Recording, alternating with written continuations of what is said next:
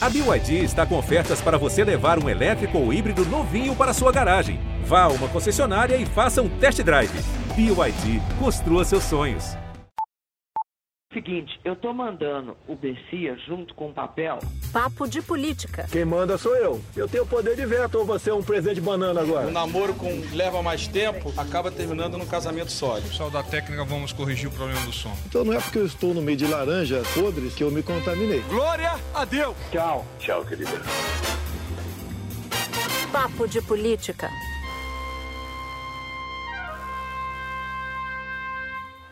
O Papo de Política começa agora. Eu sou Natuzaneri e aqui comigo Andréa Sadi. Olá!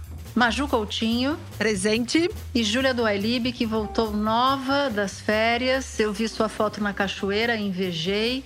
E ainda bem que você voltou. Mas já envelheci tudo de novo.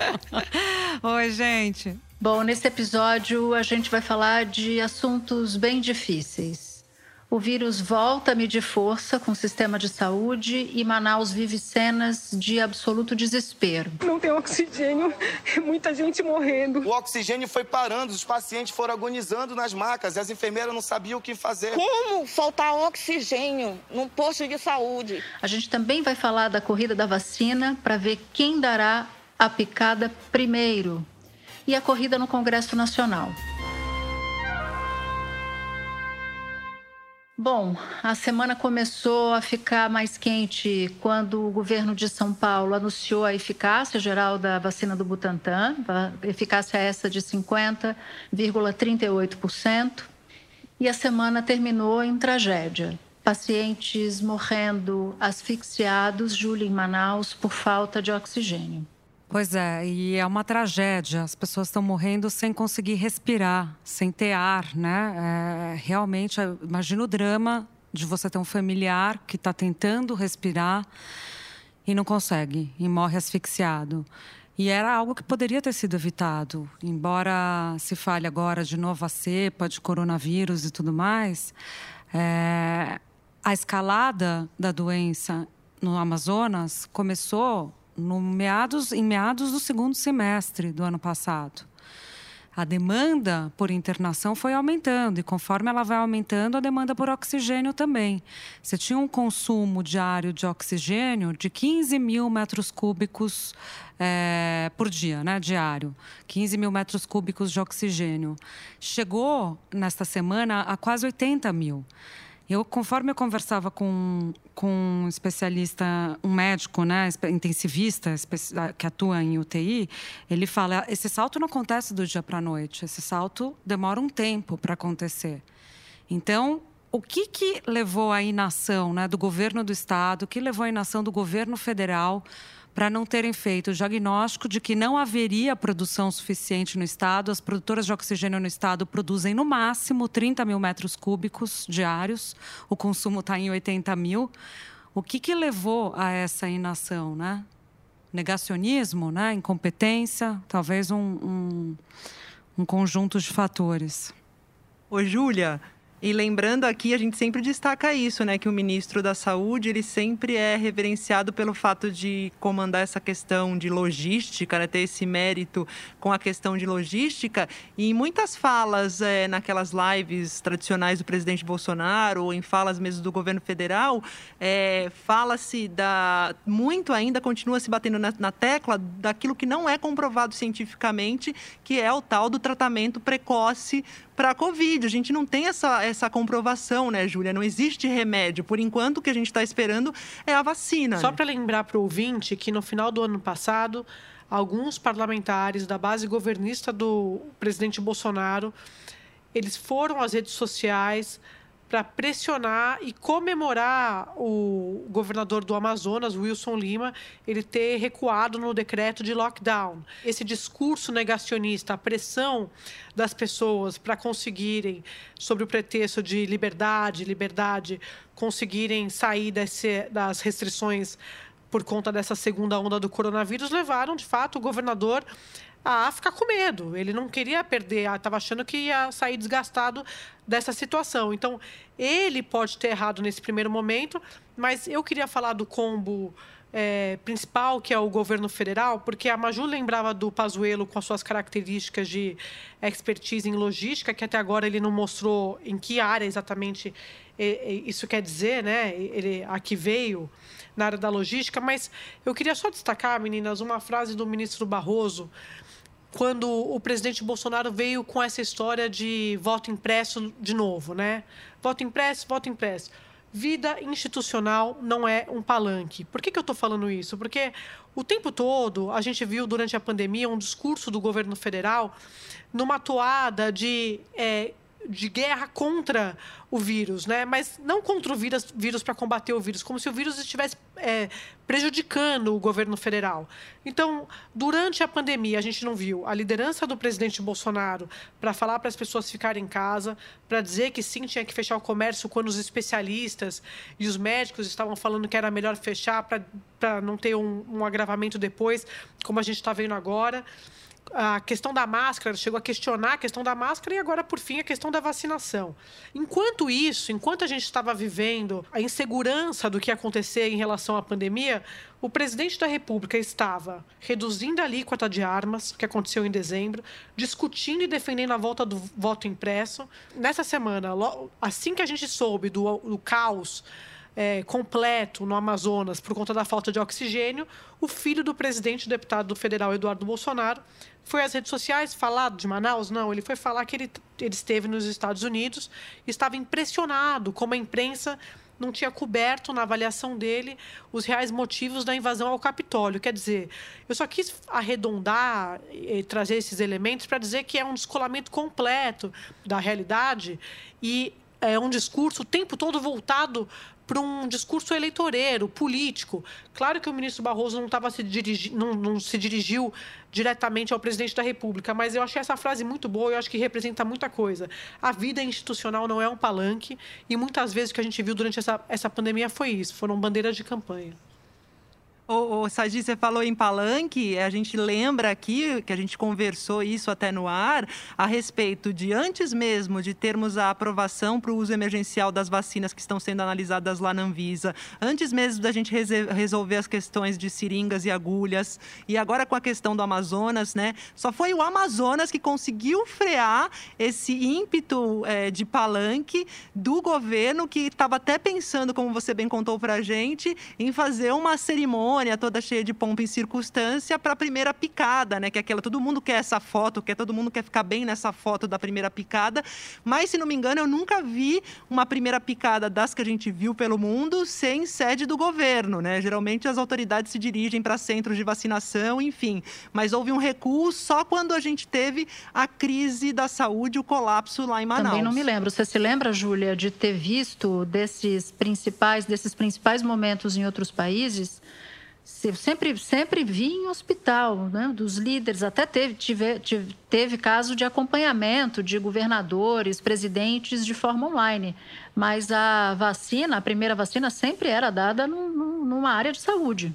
Total, é, não lembro também, não tenho memória, inclusive nas nossas campanhas, né? Tudo bem que nenhuma campanha anterior teve tem o peso simbólico dessa, né? Dessa que vai começar, assim, esperamos mas não lembro não. Quando eh, começou a circular essa notícia, uns dois dias de que haveria essa cerimônia no Palácio do Planalto, nessa corrida agora pela foto, né, da, entre Dória e Bolsonaro, eu logo desconfiei se isso seria um desejo de parte do governo, de aliados do presidente, ou se isso seria uma demanda mesmo, não uma demanda, mas isso seria algo que de fato seria cumprido, feito pelo presidente.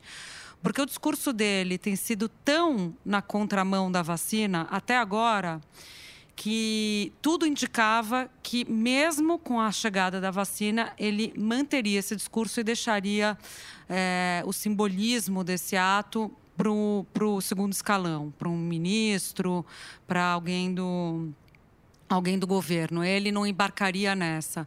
E ele não mudou o discurso até agora. Então, de fato, se acontecer essa cerimônia de alguma maneira, se ele participar dessa foto, se ele mergulhar nessa simbologia, vai ser muito esquisito, porque o discurso dele continua na contramão.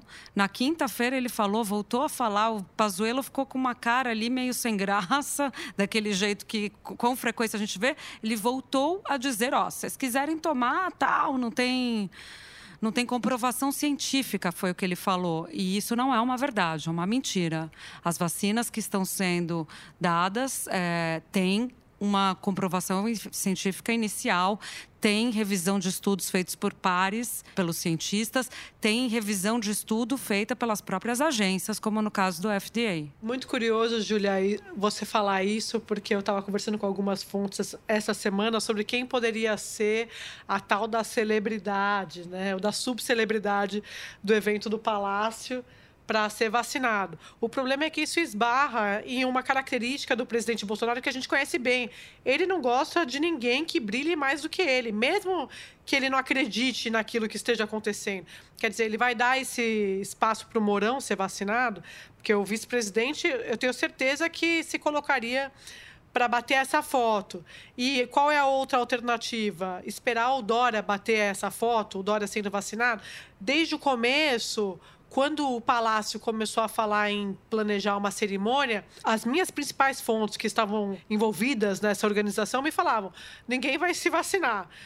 Sei, mas vai ser uma cerimônia burocrática, então, só para o Dória não, não, não fazer a foto antes. Praticamente era isso, não tinha nem governador convidado, porque eu conversei com alguns e, e dentro do governo também e eles estavam me dizendo que não estavam sabendo de nada. O que eu tinha ouvido não é que eles, que alguém, alguma autoridade seria vacinada, alguma autoridade estaria na, no evento, talvez o presidente, como assim querem os pares dele, né? Estaria no evento em que um profissional de saúde ou é, um idoso, alguém seria vacinado, um pouco no que foi feito no Reino Unido com o Boris Johnson. Ele foi até um centro de vacinação e ele acompanhou uma pessoa sendo vacinada. Aliás, aliás, toda a primeira pessoa que foi vacinada, né? Agora pensando com vocês, foi uma pessoa, um profissional da saúde, alguém do grupo de risco. Sim. Não teve nenhuma, nenhum momento dos países, pelo menos que a gente teve acesso, que o primeiro vacinado foi o próprio presidente, o mandatário. Acho que só o da, só o da Indonésia, Júlia. Mas é muito ruim o líder da nação não ser vacinado, não precisa ser o primeiro.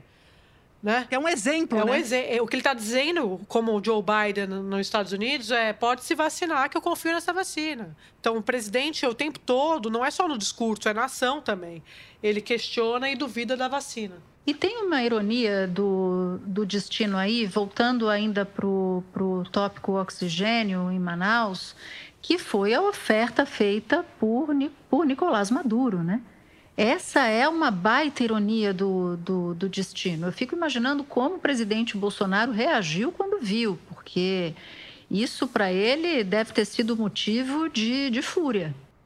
E o Natuz, é até engraçado, você falou essa ligação com a Venezuela, até mesmo o prefeito Davi Almeida lá de Manaus, né? Eu conversei com ele, conversava com ele, e você falou dessa, do Nicolás Maduro oferecendo ajuda, e também ele reclamou dessa questão de o Brasil, a gente ter mais ligação por terra com a Venezuela do que aqui com os outros cantos do país, para ele poder fazer essa logística também de transporte de cilindro nesse momento tão crucial. Ah, total. Acho que, se eu não me engano, agora vou de cabeça, a fronteira da Venezuela com o Brasil é 2 mil quilômetros, é uma coisa enorme. Tem, tem, a gente estava falando da questão, do, eu e a Andrea, né, mencionamos aqui, mencionamos o, o, que eu chamei hoje na Globo News de joint venture, né, na, na calamidade, no caos do governo do Estado e do governo federal. E até da prefeitura, mas como a Maju acabou de falar com o Davi Almeida, ele está 14 dias, 15 dias no, no cargo, aí não tem nem o que não dá tempo de você cobrar. Mas o governador e o presidente, sim. O governador, ele recuou daquele decreto dele que ele editou no dia 23 de dezembro, que era um decreto restritivo, justamente por esses motivos que a Andrea colocou, da política ter ido para cima, o bolsonarismo ter ido para cima, o empresariado ter ido para cima. Ele não consegue segurar. E por que, que ele não consegue segurar? Porque ele é um governador muito fraco hoje. Ele é um governador que não tem maioria na Assembleia, ele é um governador que é brigado com o vice. Ele é um governador que foi investigado, está sob investigação por causa de, de contratos firmados na, durante a pandemia Então, ele está muito fragilizado. Do outro lado, o governo federal não ajuda, não só com a ação quando você já tem o caos, como contribui para levar ao caos. Então, quando o presidente da República é, diz que é, coloca em xeque a, a eficácia do isolamento, que, negacionismo, número um fala que tem tratamento preventivo, como a Maju destacou, que não tem, é uma mentira, não tem tratamento preventivo. Tem medida preventiva, mas não tem remédio que previne ainda, não tem. Então tem medida preventiva. Quando coloca tudo isso, faz esses questionamentos, é evidente que cê, é, as pessoas vão para a rua. As pessoas vão para a rua. Então, assim, você tem um governo federal contribuindo com o caos, a incapacidade do governo estadual e o governo federal, que pela Constituição, por mais que o presidente diga que querem colocar no meu colo, já está no colo dele, porque saúde é também governo federal. O governo federal não consegue dar resposta para o caos que ele próprio ajudou a criar. E tem um ponto aí que eu queria trazer para o nosso, nosso papo, que é o seguinte: o que aconteceu e está acontecendo em Manaus é um alerta para outras cidades sobre o limite, o estoque de oxigênio. Mas quem faz o controle disso é o Ministério da Saúde, porque o oxigênio é produto estratégico para se combater a mortalidade na pandemia. Então, é muito possível, é muito provável que outras cidades tenham o mesmo estoque limitado para dar conta de um volume crescente, descontrolado de pessoas procurando o sistema de saúde, porque o isolamento ou o distanciamento social, ele não impede que o vírus contamine, mas ele evita que o vírus contamine muita gente ao mesmo tempo, a ponto de todo mundo procurar ao mesmo tempo os hospitais, como estão acontecendo, como está acontecendo agora em Manaus. Pois é, o prefeito Natuza até disse que ele pretende, enfim, investir nessa produção, fazer parceria de oxigênio pelo município mesmo para abastecer o SAMU, também postos de. Ele falou SAMU, maternidade e uma casa do idoso, porque ele, ele reclamou, de certa forma, do monopólio, porque são poucas empresas, três, né? São três a White empresas. Martins lidera. Ah. São três ou quatro, né, Júlia? Eu, eu, fiz uma apuração, não sei se são três ou quatro, todas gringas, as que são mais. É, que têm representatividade em associações de produtos químicos, né? Enfim, tem essa questão também do oxigênio, é, desse monopólio e da dificuldade de conseguir esse produto. Sadi quer, quer, quer entrar no aspecto político da vacina agora? Porque João Dória essa semana veio com tudo, né? O tom dele absolutamente politizado nunca deixou de ser, na verdade, mas essa semana chamou a atenção de todas nós, porque a gente se falava aqui no grupo do Zap de como ele tinha elevado em vários decibéis o tom dele contra o Bolsonaro.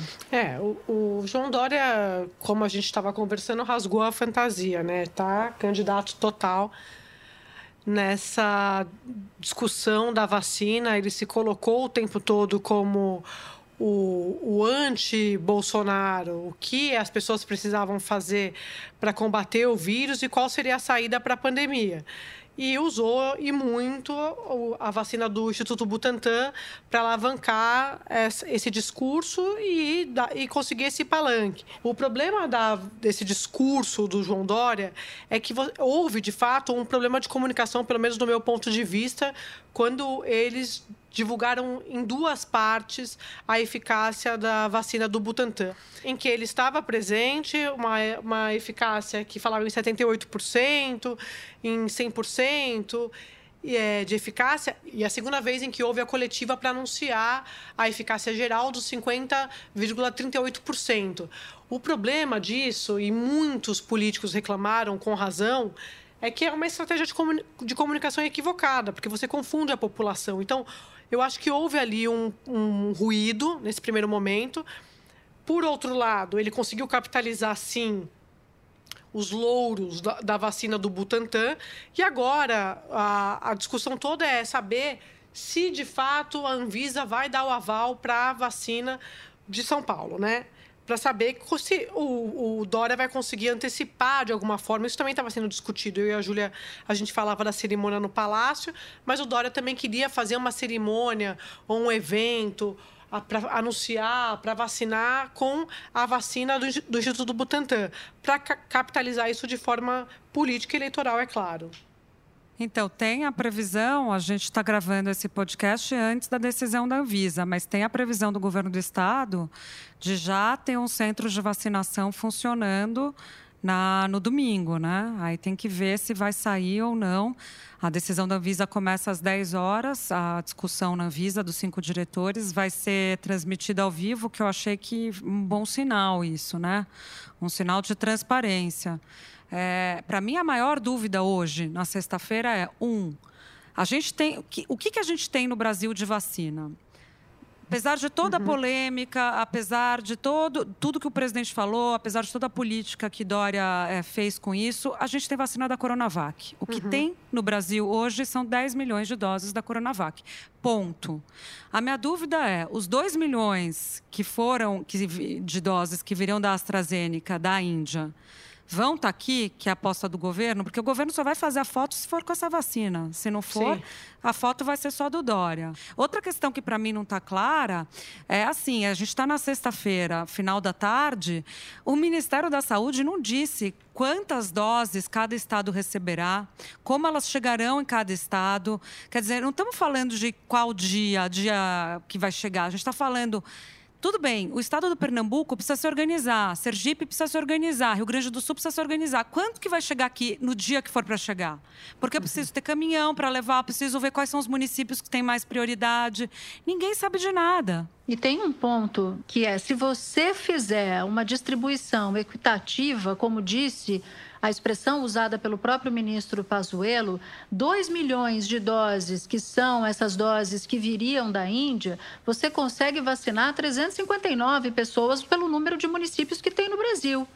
Ou seja, isso é nada, né? Do ponto de vista estatístico, isso é uma nulidade. Embora, claro, cada vacina conta, embora cada dose conte, ainda assim, do ponto de vista de volume e o que se precisa é muito pequeno. Agora, a Júlia falou das duas vacinas, que é o que a gente tem de concreto, de mais concreto ainda, a Coronavac.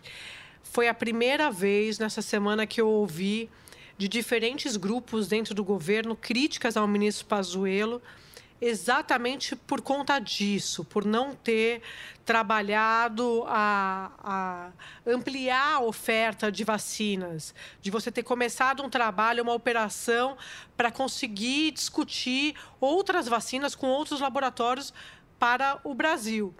E eu estou falando de vários grupos, não estou falando só de grupo político, estou falando de grupo ideológico e também entre os próprios militares. Voltando naquela discussão de que ele é da ativa e que isso é ruim para a imagem do Exército, não importa. O que importa é que me chamou muito a atenção essas, é, essas críticas mesmo, mas a falta de entendimento de que ele só está fazendo o que o, o, presidente manda ele, ele executar.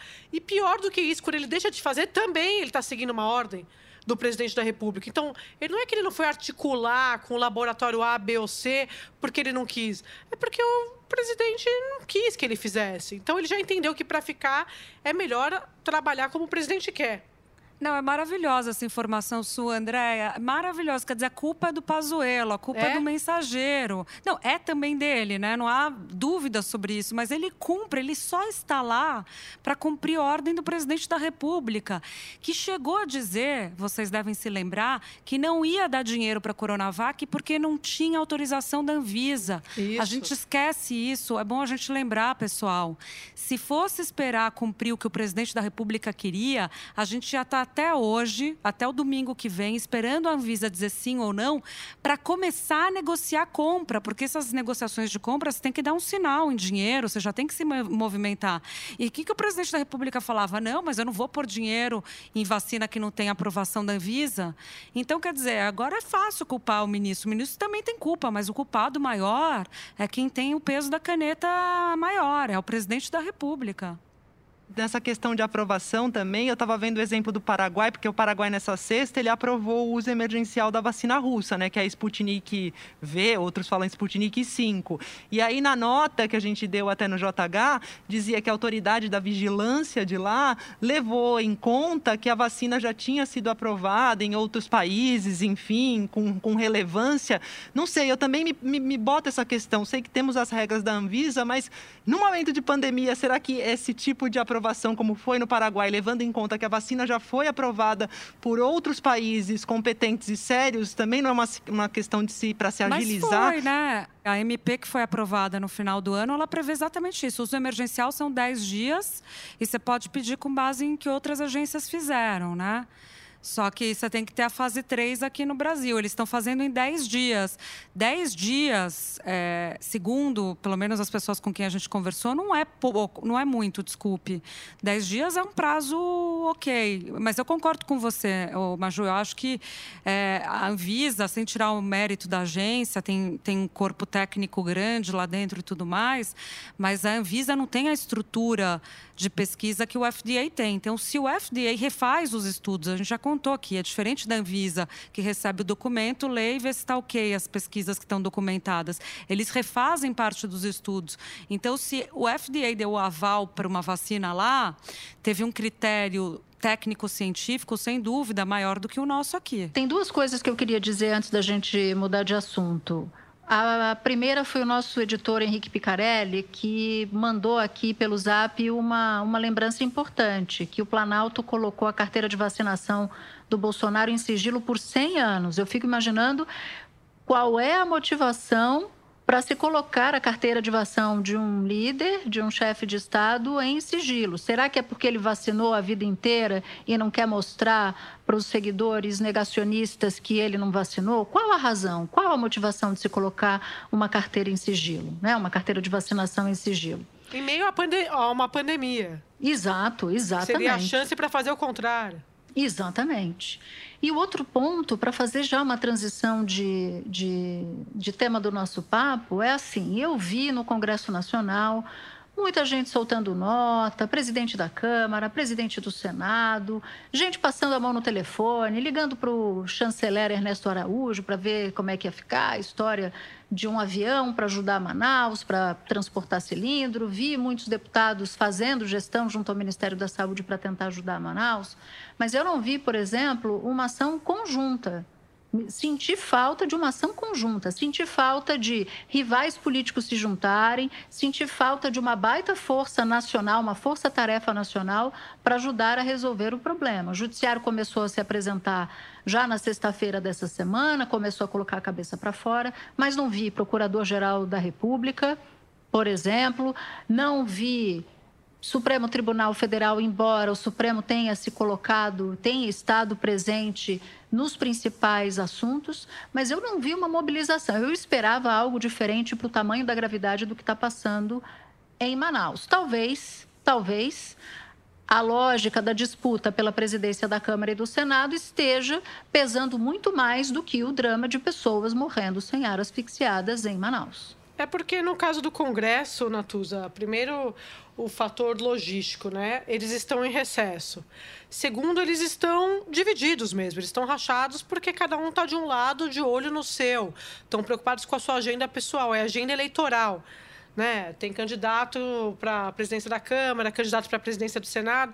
Eu duvido que nessas conversas para pedir voto eles estejam discutindo a, a saída para Manaus ou a saída para vacinação. Com certeza eles estão discutindo emenda, cargo, cargo na mesa diretora, mas eu acho que o principal tema do país está fora da mesa de negociação. Você tem razão quando você fala da omissão da, do, dos líderes do Congresso, e no caso específico do presidente da Câmara, Rodrigo Maia, ele está sendo muito cobrado nas redes sociais, porque ele se transformou num crítico do presidente Bolsonaro também, um pouco na linha do Dória, né? rasgou a fantasia agora no final do mandato, mas de efeito prático, de ação prática, a gente não está vendo nada.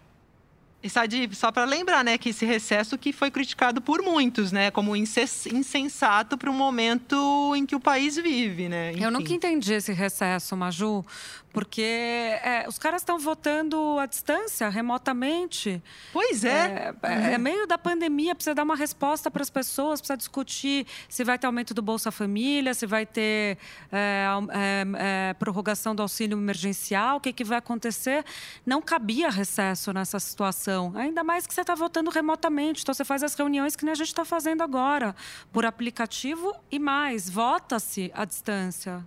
Só um pitaco, porque a Júlia, a Júlia falou essa questão da, da prorrogação, que teriam que discutir ou não, do auxílio emergencial, gente. Essa semana eu recebi a informação de um líder comunitário, porque agora passou, inclusive, aquela onda das pessoas doarem para alimento e dinheiro. Então, eles tinham uma preparação de marmitas, eram 5 mil marmitas na época que estava com auxílio, com gente doando. Agora caiu para 500 marmitas por dia e a fila de pessoas para acessar essas marmitas aumentando porque simplesmente o dinheiro secou da fonte. Eu queria né? só pegar o gancho do que a Natuza falou também do judiciário, que eu esqueci. Eu gravei o ministro Gilmar Mendes para o meu programa na Globo News. E aí eu perguntei a respeito das responsabilidades, né? E aí ele, ele falou uma frase muito boa que eu guardei para o papo, que ele falou assim: todas as instituições vão ser chamadas a prestar contas, pelo menos no plano histórico.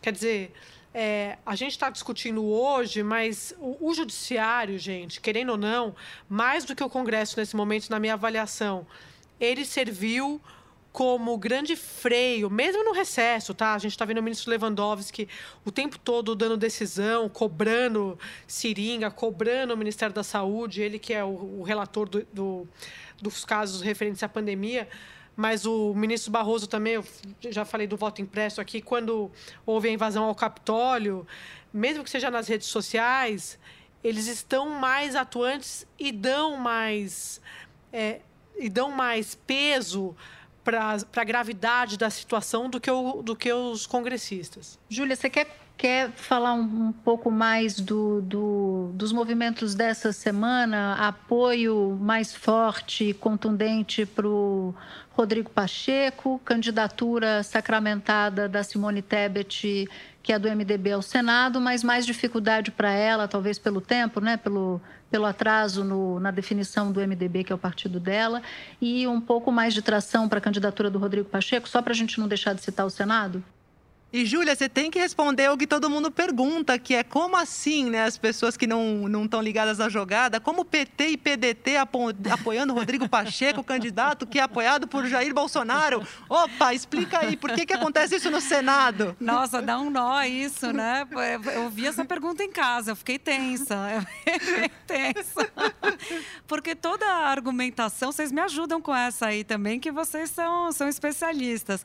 Porque toda a argumentação que foi montada na Câmara e, e que foi articulada de apoio do PT à Baleia Rossi, passou por essa lógica, por essa ideia do, de oposição ao candidato de Bolsonaro, que era Lira, né? Então você consegue até atropelar aquele mal-estar que foi é, explicitado pela ex-presidente Dilma por Haddad do apoio ao PMDB, o MDB, que foi o ator do impeachment, protagonista do impeachment, você consegue atropelar isso em nome dessa ideia de oposição a Bolsonaro. E chega no Senado, essa ideia não vale mais. A gente apoia o candidato do governo, que é Rodrigo Pacheco. Isso deixa claro que é, tudo segundo plano. A gente que acreditou que tinha essa discussão, vamos apoiar o candidato da oposi do, de oposição ao governo Bolsonaro. Não, a gente vai apoiar quem vai dar espaço para a gente na mesa, porque a gente está dois anos no sal, sem ter espaço na mesa, e por isso a gente vai apoiar a Baleia, que é com eles que a gente tem entendimento. A gente vai apoiar Rodrigo Pacheco, que é com eles que a gente tem entendimento também, para ter participação na Comissão de Direitos Humanos, para ter participação no meio ambiente. E porque a gente tem boa relação com a Alcolumbre, que foi construída pelo líder do PT no Senado. Então, no final das contas, o que conta, para repetir a palavra, é, ali são os interesses pequenos do dia a dia dos partidos no Congresso. É isso que norteia a eleição, não são os grandes temas, né? Vocês não concordam comigo? Bom, eu não tenho coragem de discordar da Júlia, entendeu? Não tenho. Até parece, quem vê pensa. Vamos para a trilha da semana. É, eu eu queria começar aqui com a minha. A gente tava, a gente começou o papo com dificuldade, né? Puxa, não tem uma trilha que se enquadre.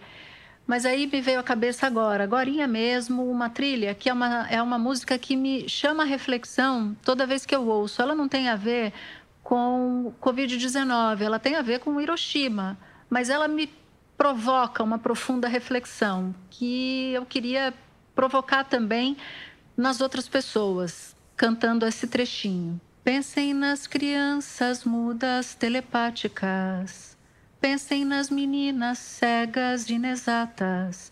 Pensem nas mulheres rosas alteradas. Pensem nas feridas como rosas cálidas. Talvez, talvez essa música faça com que a gente se alerte para uma outra tragédia, né? Que é essa tragédia que acontece aqui com a gente e que leva muita, muitas das famílias, muitos parentes, muitas mães, muitos pais, muitos filhos de alguém. Nossa, lindo, Natuza. Eu, eu não tenho coragem de entrar depois de você aí, não. A Andréia, que é mais corajosa, vai na Sou frente. Sou corajosa, mas canto mal, né? Mas o meu tem a ver com Covid, com a pandemia específica, uma que eu pensei ontem. É, não sei porquê, gente, essa música sempre vem, me vem à cabeça, me vem à cabeça nessas tragédias, que nessa específica, né? no Amazonas, no Araguaiaia. Ninguém respeita a Constituição, mas todos acreditam no, futuro, no futuro, da, da nação. nação. Nossa, que país muito obrigada, gente. Excelente, boa. excelente. Queria agradecer muito bem. pelos elogios e queria o, meu, queria o voto. E a sua, Maju? Lembrando, ah. lembrando só um parênteses que assim, a qualidade da cantoria não está em jogo, está em jogo. Exatamente. É, eu acho que eu sou, eu acho que devia tá estar, mas, não, mas, eu, mas eu sou minoria, tudo bem. Ah, eu não sei, meninas Natuza, Sadia e Júlia, porque é o seguinte, essa semana antes de vir aqui gravar o papo na sexta, né, eu a última das últimas notícias do JH foi que o mundo atingiu essa marca de 2 milhões de mortos, né? E a gente meio que é, se a gente não toma cuidado, a gente acaba se acostumando com esse número só, né? E aí eu lembrei que o Chico César ele musicou um poema, acho que é do Braulio Bessa, que fala aquilo, né? Se números frios não tocam a gente, espero que nomes é, possam tocar. E ele vai descrevendo algumas histórias de pessoas que perderam a vida para a Covid aqui no Brasil. Eu acho que é isso, a gente tem que ficar sempre atento a isso, porque é um segundo para a gente cair na frieza do número, porque é muito repetitivo, né? Todo dia a gente com aquele mapa da Covid Covid, mostrando o quanto aumentou no Brasil, enfim. Então a gente tem que estar com esse espírito bem alerta Queria mesmo. registrar que Maju Coutinho não cantou. Ela só declamou. É, é. Olha, eu, eu me veio na cabeça, eu também não estava muito inspirada, mas me veio na, na cabeça uma música que eu sempre penso quando nesses momentos mais difíceis, né? Como quando a gente vê a dureza de estar vivo que é Cartola. Uhum. E aí tem esse trecho que eu gosto dele, que é Ouça-me bem, amor, preste atenção, o mundo é um moinho. Nossa, é lindo. Vai triturar teus sonhos tão mesquinho, vai reduzir as ilusões a pó. E agora, além do que eu peguei a letra... Muito linda é, essa música. É linda, né? Eu, eu, eu prestei uma. Eu saquei uma coisa que eu não tinha sacado antes da letra. A gente que canta errado, né, Natuza, muitas vezes. Vai triturar teus sonhos. Eu achava que era tão mesquinhos, no plural, os sonhos. E eu tô vendo que é no singular. É como se fosse o mundo mesquinho. Fica mais bonito ainda. Nossa, gente. Arrasaram. Mas, mas, mas é um poema, né? É, é, esse quadro chama Trilha Sonora. É, é, é, é, também Não, só pra acho. dizer, porque depois tá eu sou choro... classificada tá meio por chorosa, coisas que, né? Hoje. Eu queria só pedir Tá desculpa. Uma trilha meio chorosa. Em nome de todas nós do Papo de Política, aos, aos afinados e às afinadas, porque todo mundo aqui cantou completamente fora do tom, inclusive eu.